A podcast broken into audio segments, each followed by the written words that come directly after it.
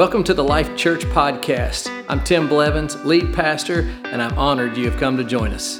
To experience our full service or for more information, check out the links in the description. I hope this message ministers to you and helps you find life in Jesus.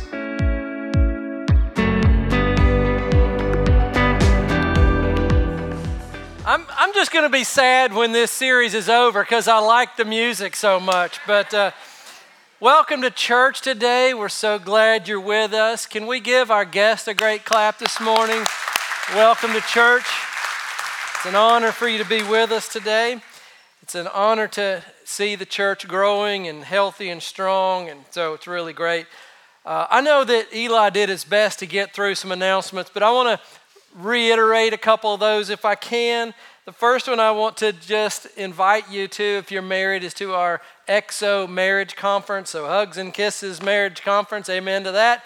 Um, listen, it's going to be a really ex- uh, encouraging experience. And we're, we're turning this into a conference. So, this isn't just you know, coming to church. It's going to be conference atmosphere. And when you come in from registration, We've got gifts for you. We're going to have a dinner on Friday night that's part of the, of the party. We're going to have snacks for you. We've got a journal for you. We have a gift for you.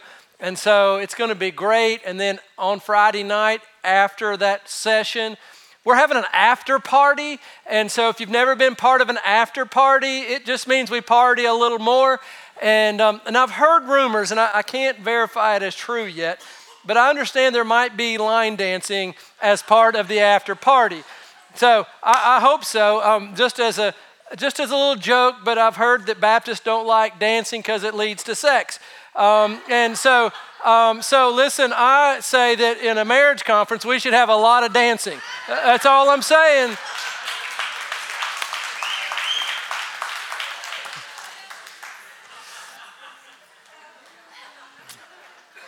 That ought to increase registration right there. There, is a, there is a registration fee. All of that is included in it. You can register online at our website. And I'm, I'm asking you to do me a favor, and that's register now, register today, because we as a team need to know to the best of our abilities are we going to have 50 couples here or 120 couples here because we plan a little different based on the number of people that register. And so after church today, after you've gone and broken your fast at lunch today, uh, go home, pull up our website, and register. Maybe have a quick conversation with your wife and say, Do you think we ought to go? And wife say, Absolutely. And then register. So, also to help you, I'm going to send you an email today. And this afternoon, you're going to get an email, and it's just going to be an invite to the XO Marriage Conference with a link to our website so that you can register. And so I anticipate coming in to church tomorrow morning, and our team tell me we have 65 couples signed up. And so that'll be a great start to help us know what we're doing. So, can I get an amen with that? Amen. Thank you. Thank you. Couples, do it. Do it. Do it. Do it. All right. Um, listen, today also we're breaking our fast. Um, we have today is completing the 21 days of, of fasting as a church. And I'm so proud of this church that has taken the first part of our year and really just pressed in to seek God through fasting and prayer. And, and so today is the, the final part of that. And it's exciting to have spent this time with the Lord. And I feel like as a church, we're going to reap the benefits of that this year as we have sought the Lord humbly, seeking God. Uh, Pastor Ron McGee, uh, before the first service, gave me this chocolate, and he's out at, by the way, the life groups out there, and he, um, he gave me this chocolate and, and said, you know, this is the best chocolate you'll ever eat. And so if you want some of that chocolate, it's out there at his, his booth there, his table. But, but he gave it to me before first service, and I just want you to know because I love you so much I broke the fast first service, but I didn't eat the chocolate because I wanted to wait on second service. Because, and, and listen, they came first service so they could get to their, you know, their unhealthy eating quicker.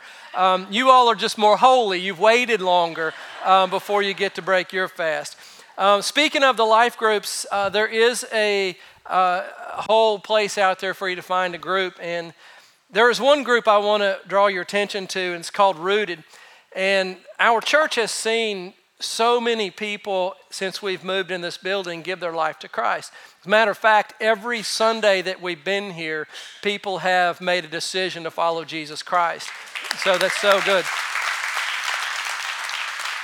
Our leadership team feels the responsibility, though, to shepherd people as they have given their life to Christ.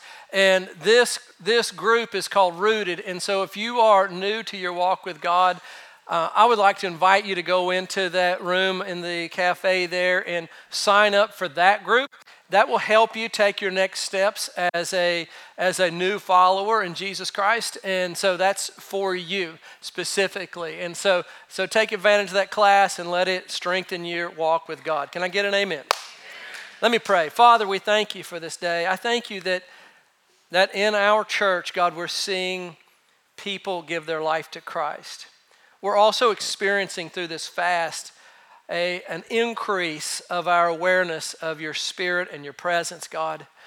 And Lord, I believe that as we have been fasting as a church, that, that it is preparing us for all that, you, that is ahead for us this year. Lord, we have said all, all month long that this is our year. And, and I believe that prophetically, God, because we have been seeking you. And so, Father, let this be our day today, that we experience you in a greater way. Uh, I ask that you'd move through this message to strengthen your church body. In Jesus' name, amen. Amen. So I've been thinking about this message because we're ending the fast, and I wanted to come up with the, the right topic that would help us end the fast together. And as I was thinking about it, I was thinking that, you know, we have grown close to God through these 21 days. And I don't want to lose the momentum that we have begun with our walk with God. I, I don't want to have had a season where we drew close to God in January and then February we just kind of walk away from it. And so, what I want to do is to talk to us today about a, a spiritual rhythm that will keep us close to God all year long. And so, in keeping with my series, I'm calling this Reset My Spiritual Rhythm so that we can have a, a pattern in our life that helps us to just stay close to God after the fast and all year long. Now, I believe that we need a rhythm in our life. We need a, we need a way that, that is a pattern of our life that keeps us to, connected to God. We need to, we need to be able to flow through the, the, the events of life. And we need a season or a day where we seek God and we connect with Him, and then we go to work, and then we, we play with our family, and then we, we do whatever you know is in our life and parent, and then we, we're back to God. And so we need this rhythm in our life of staying connected to God. And, and I've loved the fast for so many reasons. I've loved that through the fast, I have felt closer to God. I, I, love the fast that I feel like my spiritual awareness of what the Lord is doing is, is heightened in this season. Uh, I found in a fast that it reveals weaknesses in my life, and, and that's healthy because now I can make changes in my life. I, believe with a fast, I've been able to specifically pray for some things, and I believe that as we have fasted and prayed, there's, there's power in those prayers. And so, so many things. And so I don't want to complete that fast and then just move along and like, hey, it's over, January's over, and I'm back to normal life that's far from God or drifting away from God. And, and, and I don't want that in our life. And I believe that God is a, is a God that, that installs rhythms in our life. And Uh, as a matter of fact, God is rhythmic, meaning that there are rhythms that He has set up. As an example, He set days and nights, a rhythm of days and nights. There are days of the week. You know, God created the heavens and the earth, and for six days, on the seventh day, He rested. He set a pattern there, a rhythm of life. We know there are cycles that the sun and the moon are in a rhythm. There are seasons like spring and summer, fall and winter that are in a rhythm that God has set, a rhythm. There are harvest seasons, there are seasons where we, we see the flowers bloom, we see the season where they, they fade. There are seasons where the trees produce fruit and the season that they fall off the trees. And there's just a, a rhythm to life. And I believe there's a spiritual rhythm that we can follow that will keep us in tune or connected to God and we won't lose ground in our walk with God. I think of life sometimes like we are in a, a stream and the stream is just flowing. And there's, there's busyness of life and there's just the, just the things that are going on in our life and parenting and things that just draw our attention away. And, and if we're not really paying attention to our walk with God, we'll just kind of drift down and maybe further away from our closeness with God. As believers, though, I think it's important that we, that, that knowing that the river is kind of going that way, that we, we point ourselves upstream towards God, that we have our eyes forward on Him, but we have our, our motor running that's against the downward stream so that we're moving forward in God. But the moment we as believers turn off that motor, we, we get out of the rhythms of God, then it's easy for us just to drift. Now, I'm not saying we fall into deep sin, but just that, that sensitivity and that closeness with God tends to just drift apart. And we don't want that for our life. And so today I'm going to look at the, the rhythms that God gave the Israelites. This is Old Testament uh, material that I'm going to share with you. But the Israelites, like us, had a tendency to, to drift in their walk with God. And, and he set in pattern, or he, he gave them a framework of life to live through seasons where they celebrated through what's called feasts and festivals.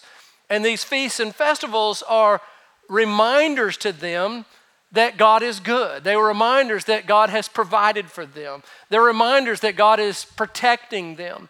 And so, as God instituted these feasts and festivals throughout the year, it was a rhythm that they would stay connected to the goodness of God. So, I want to share with you seven seasons that God has appointed for the Israelites that reminded them of God's goodness. So, starting in the book of Leviticus, it says this in Leviticus 23.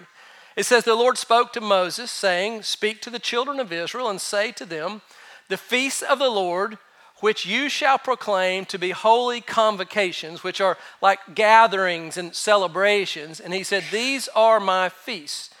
So he gave these instructions. So in Leviticus 23 3, it goes on to say, You have six days each week for your ordinary work, but the seventh day is a Sabbath of complete rest. And so we find the rhythm work six, rest one. That's God's rhythm.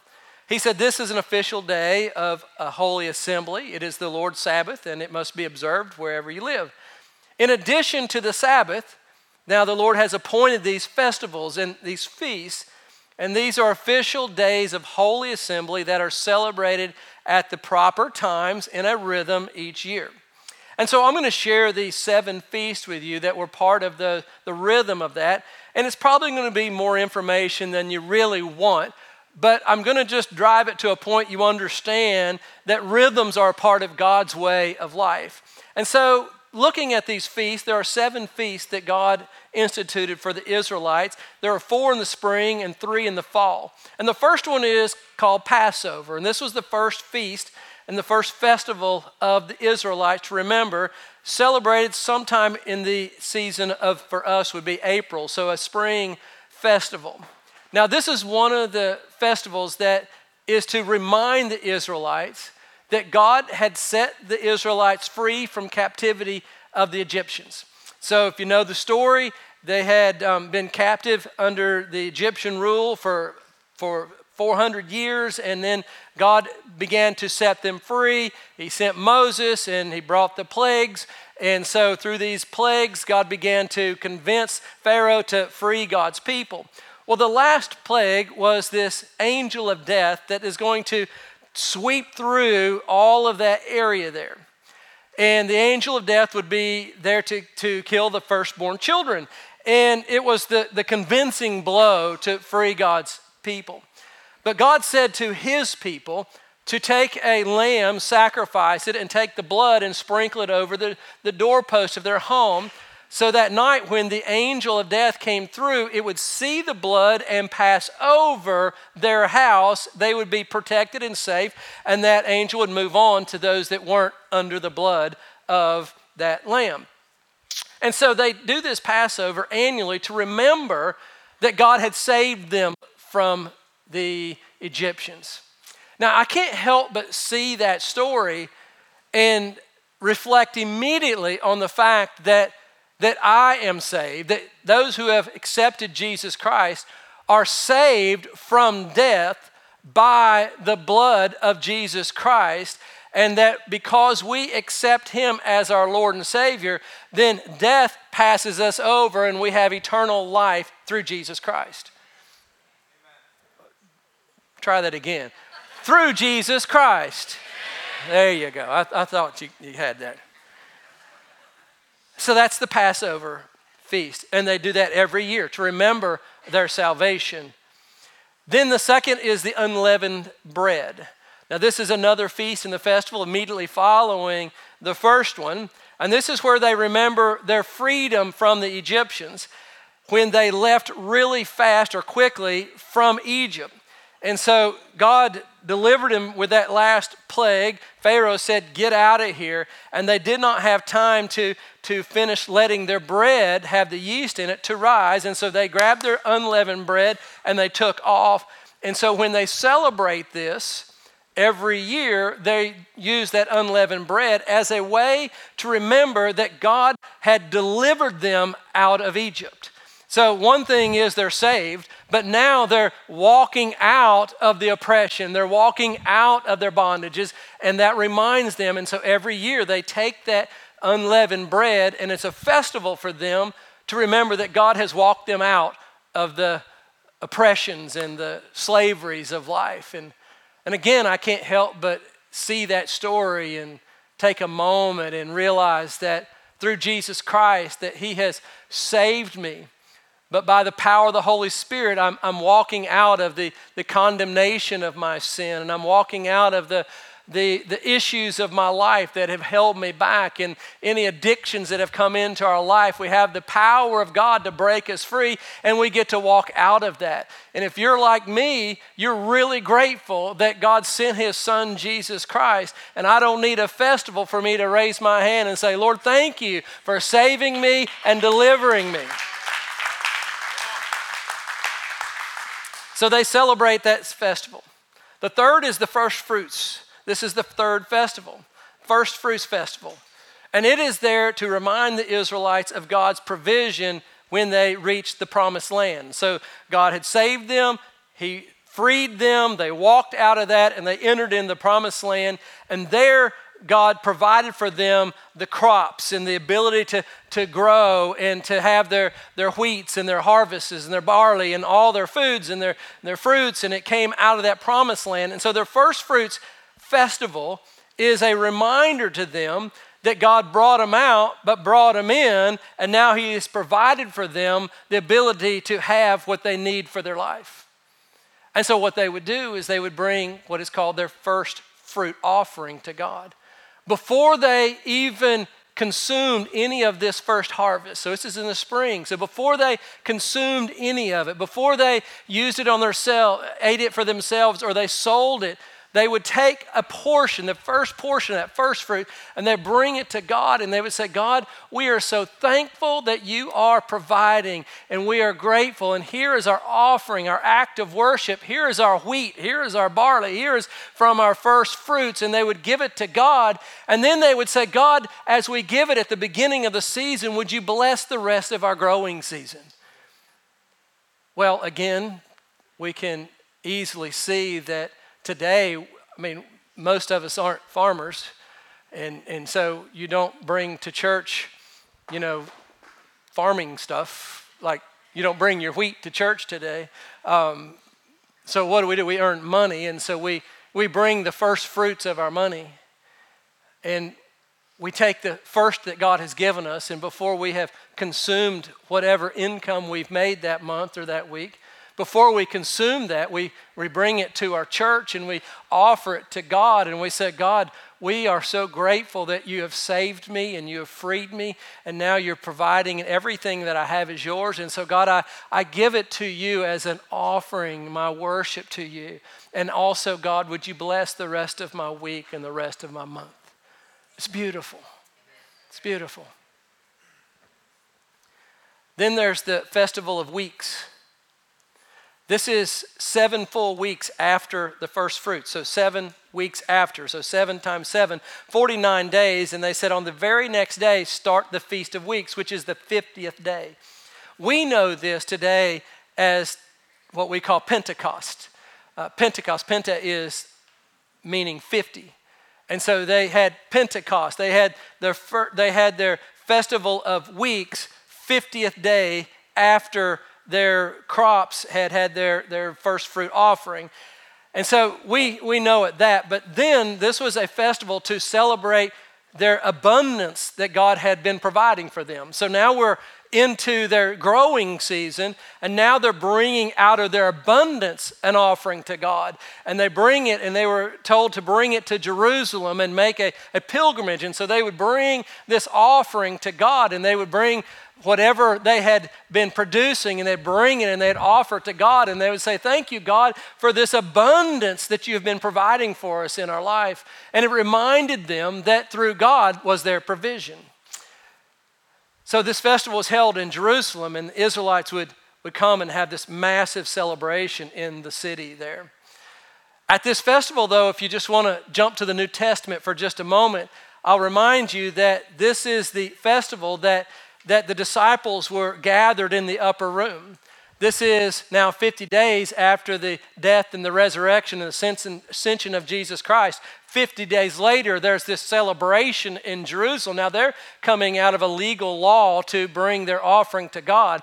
The disciples now are in the upper room and they're praying because God said, Go and wait for the Holy Spirit to come while the city is celebrating this law, God sends His Spirit to fall on those disciples, and they are filled with the Holy Spirit. They have an abundance of the Spirit inside of them now. I think it's interesting that they were celebrating a, a natural abundance and God sent a spiritual abundance upon those that were trusting in Jesus Christ. And I want you to know that you can trust God for a spiritual abundance in your life, and He will fill you with the Holy Spirit, and He will fill you to capacity to where you will know Him and follow Him, and you can look to Him every day and say, You are my abundance. Amen.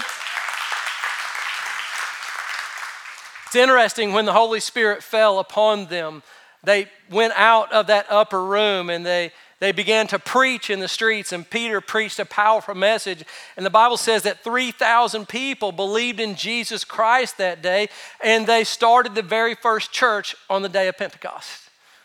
So, what we're going to do, by the way, after Easter, 49 days, and on the 50th day, we're going to have a service here on our Sunday, and it'll be our Pentecost Sunday. And we're going to talk about the, the Holy Spirit filling the church, and we're going to pray for God to fill your life with the power of the Holy Spirit. And we're going to kick off a series on the Holy Spirit tied to the rhythm of God. Amen? Amen.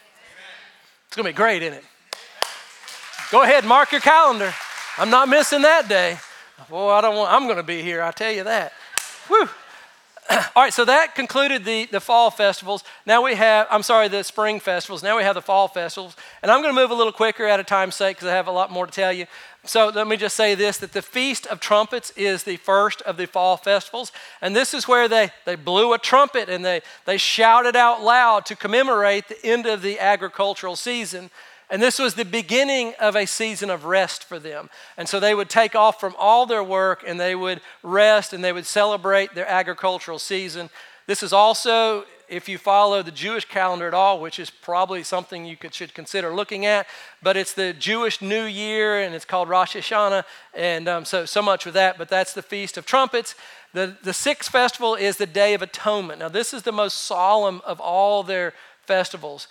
And this is a holy day, the holiest days of all their festivals. And this is the day that the high priest would enter into the, the most innermost area room of the temple where they believed that God's presence rested in that specific room. And the priest would only go in there once a year at this time, and he would offer special sacrifices on the behalf of all of Israel. And this was what would then, then forgive all the sins of a nation that way. And so it was the day of atonement for them. And so that was a holy day. And then the last day is the, uh, the last festival is the Feast of Tabernacles. And this is back to the reminder of the Israelites of when, when they uh, had been released from their captivity of the, of the Egyptians and they, they wandered for 40 years in the desert. And in that period of time, they, they had tents that they lived in. And so they would set up and break down tents. And so this festival, they actually go outside the city and they stay in tents for a week. And that was how they, they went camping for a week to celebrate that God had been faithful to them. And what they were celebrating is in a season of their, of their journey with God where they had no provision, they had no water, they had no food, they had no protection, they had no homes, they had no direction in the natural. But they had God that did all that for them. And so now, as they celebrate, they look back and they, they think that, well, we had nothing, but we had everything because we had God. And I want to say to you, you may be in a position in your life where you feel like there's not enough money, there's not enough of this, and I don't have enough protection, I don't have everything I need in my life, and naturally I can't get it done. But I want to say to you, you can be just like those Israelites, and you can say, I may not have everything I need in the natural, but I have enough because I have God, and He will care for for me, He will protect me, He will provide for me. If you'll lean into Him.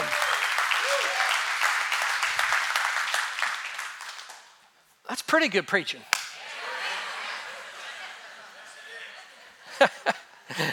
Better yet, that's, that's a great word in the scriptures. That's, that's why it's good preaching.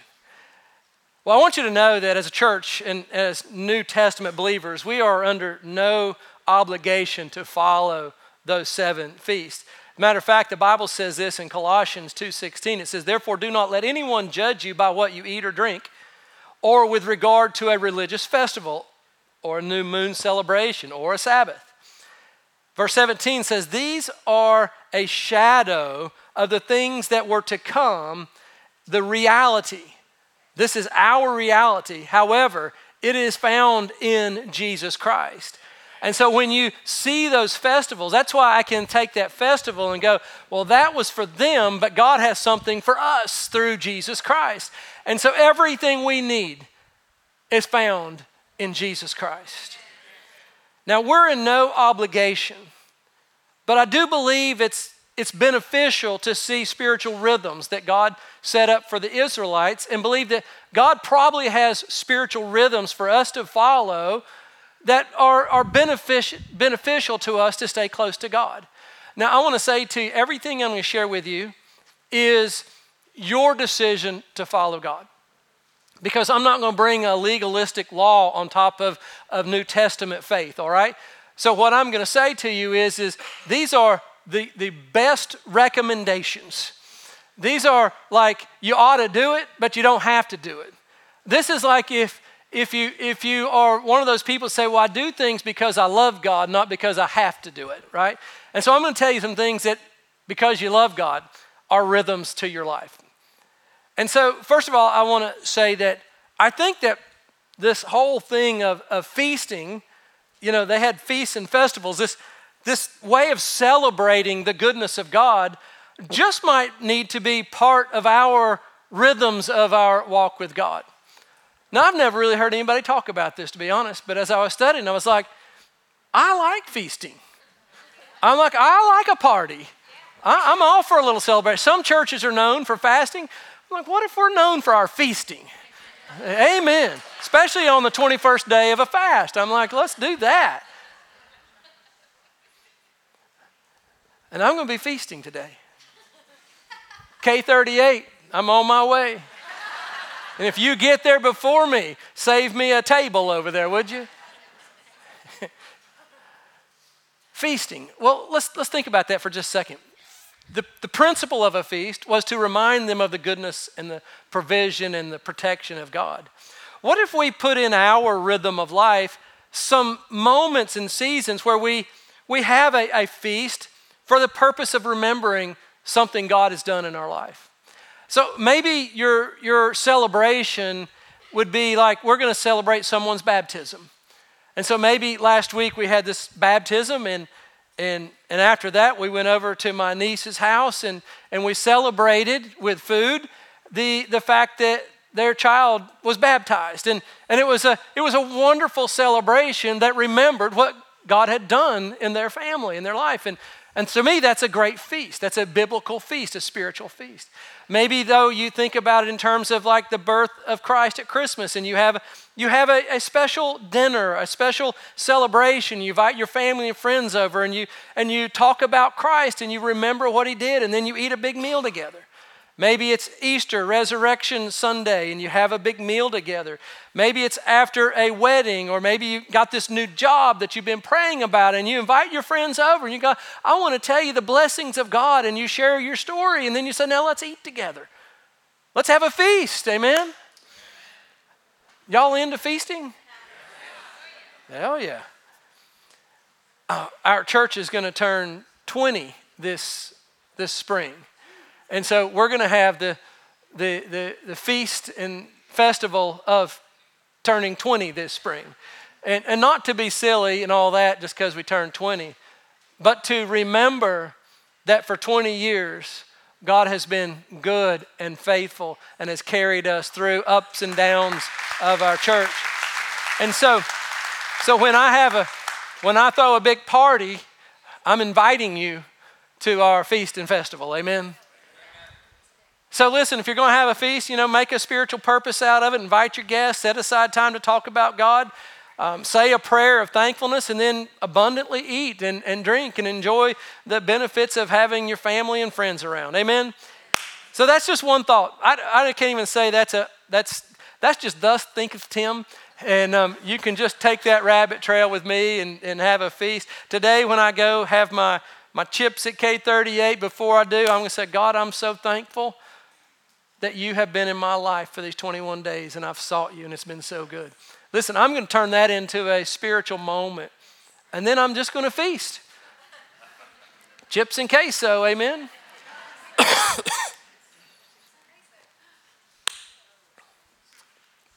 Let me give you a couple quick ways to have a spiritual rhythm in your life. The first I want to share with you if you, if you want to stay close to God, if you want to work and, and maybe not work, but to, to, to put yourself in the stream and, and point upstream and keep your motor running so you don't drift away from God. Uh, the first one I'll tell you is that it's necessary to our spiritual life, our daily devotions.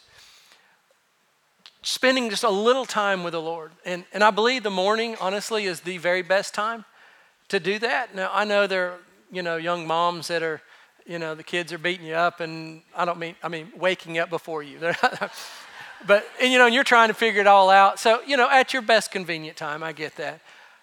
But I think that if you can spend some time with the Lord before you run into your day and you can say, God, I, I, I want to pray today and I, I want to invite you into my day. And, and Holy Spirit, would you refresh me today? Would you give me the ability to overcome temptations today. And, and God, there's uh, you know someone in my life I'm frustrated with, and will you help me to forgive them today? And uh, you know, just all those types of things. And you just have a moment with the Lord, and you and you pray.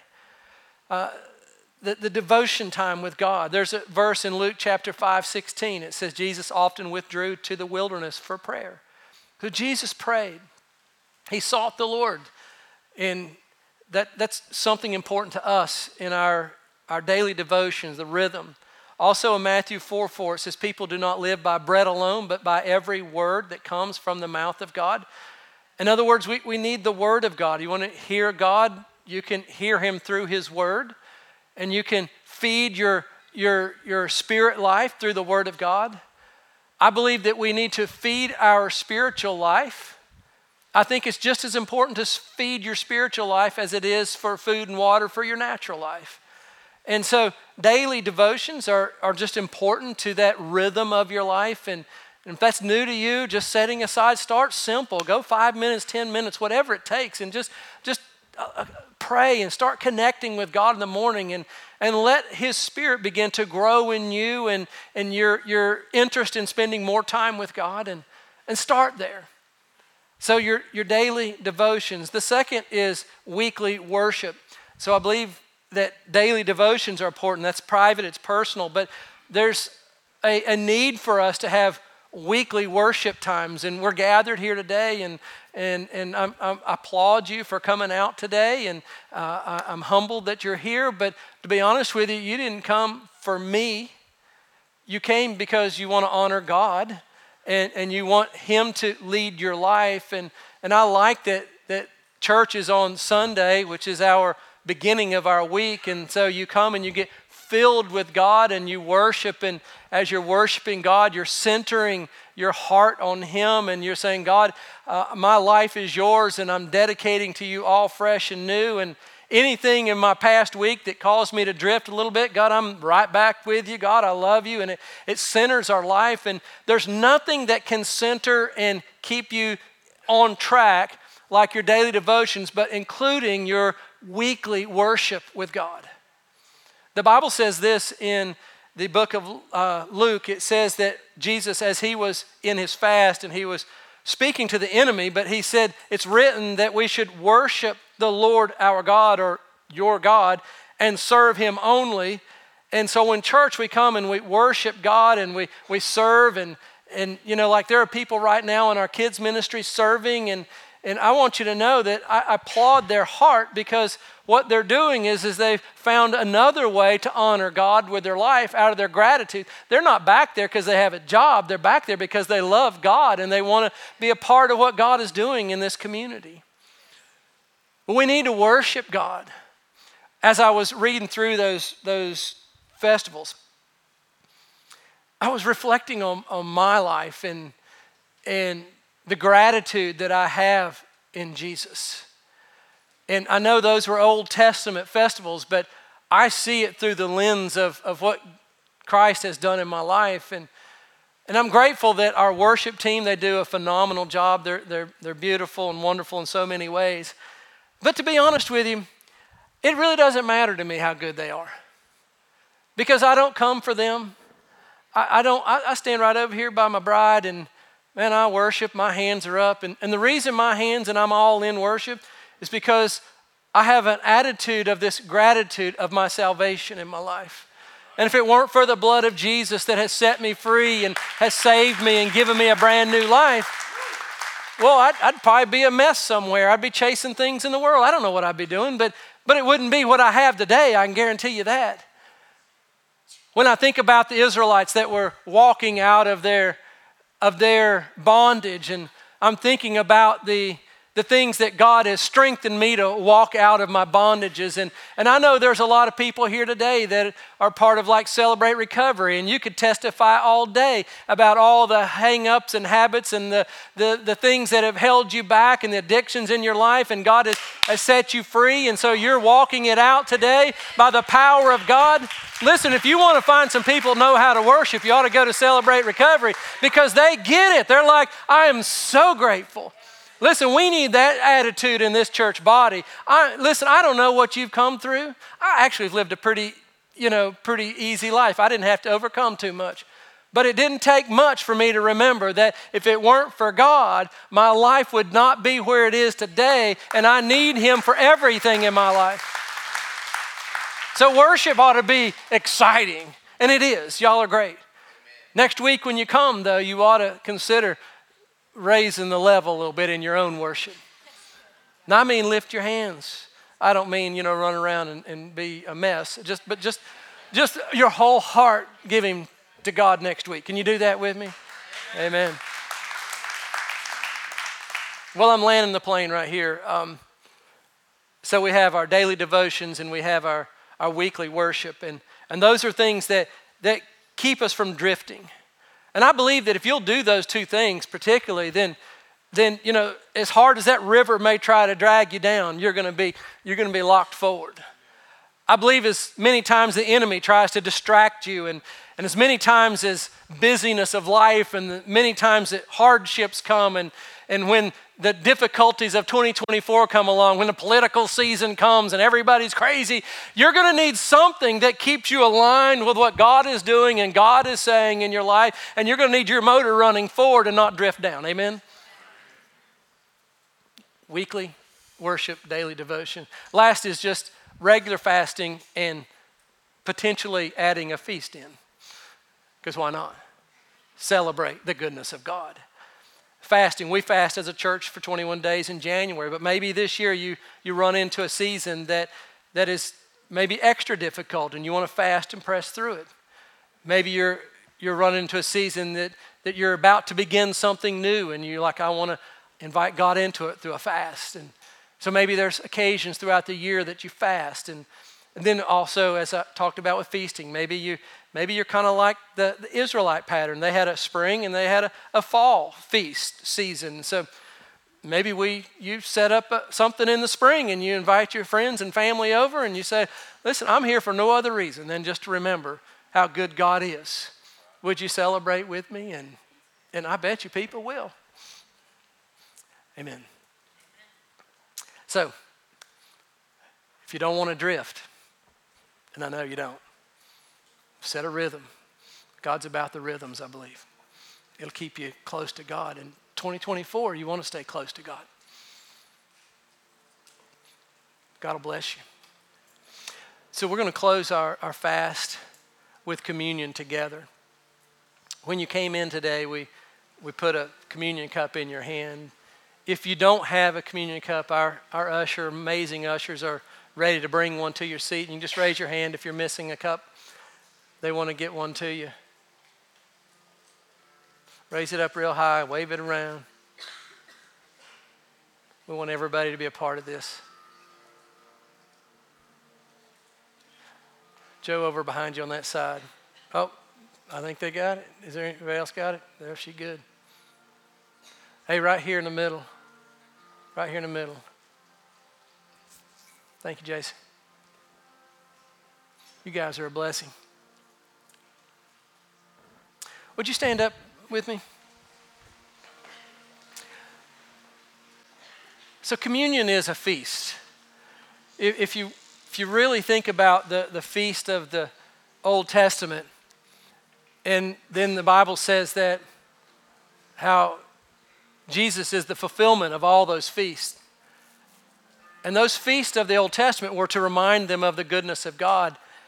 And the Bible teaches us that, that we are instructed to, to take communion to remember Christ. It's the same principle. Like you read the Old Testament, you find it all in the New Testament. It's just so great. And so the Bible says, as often as you take this, remember Christ. And what are we remembering? And so that's what I want to lead you to. And you can take your cup and open the top portion where the bread is. And it's unleavened bread.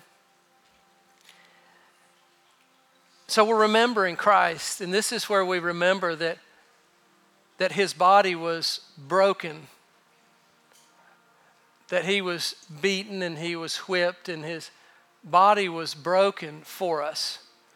Meaning that God poured sin upon him.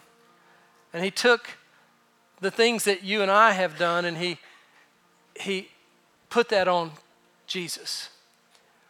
And so he took the punishment that you and I deserved. And that was that beating. That's why his body's, it was the punishment that he took. So you and I aren't punished. We are not condemned to eternal life without God. And his body was broken, and he took that punishment. So when you take this bread, in just such a powerful moment to remember that he took his punishment so that we don't take punishment for our sins. And all who believe in him are free from that punishment. Father, thank you for this bread. And we take this to remember Jesus Christ.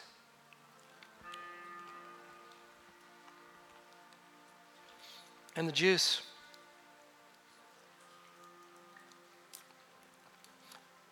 It's just symbolic of the blood that he shed for us and we read in the scriptures how he was pierced in the side and water and blood came out. And he bled for us.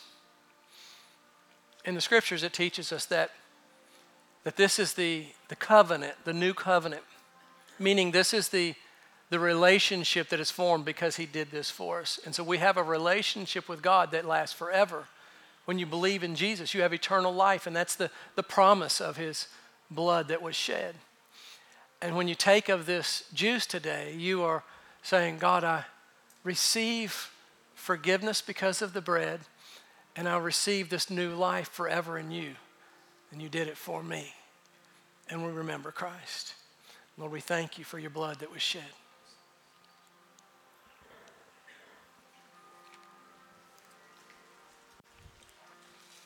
Hallelujah. Hallelujah. Hallelujah. Today you're, you're here and, and potentially you haven't ever made a decision to follow Christ. And you've experienced all of this together and you even took communion, it's okay. Because what it does is it helps me to relay to you that, that God loves you and He wants to forgive you of your sins. And He wants you to have eternal life forever in Him. And if you've never made a decision to follow Jesus, then today is that day of salvation. If you've never stopped and said, God, I, I recognize Jesus, that He saved me. And what are you saved from? You're saved from that eternal punishment, right? You're saved from that. That's why we say you're saved. And without Jesus, you, then you're not saved. And so in this moment, I'm giving everyone an opportunity to to be saved and have your sins forgiven and have eternal life. Would you bow your heads? Father, if there's anyone in this room that is ready to say, Yes, I believe in Jesus, give them the courage to take a step, to raise their hand. And when I count to three, if that's you, just raise your hand real quick. One, two, three. Is that you? Anybody in the room? Raise it high so I can see you.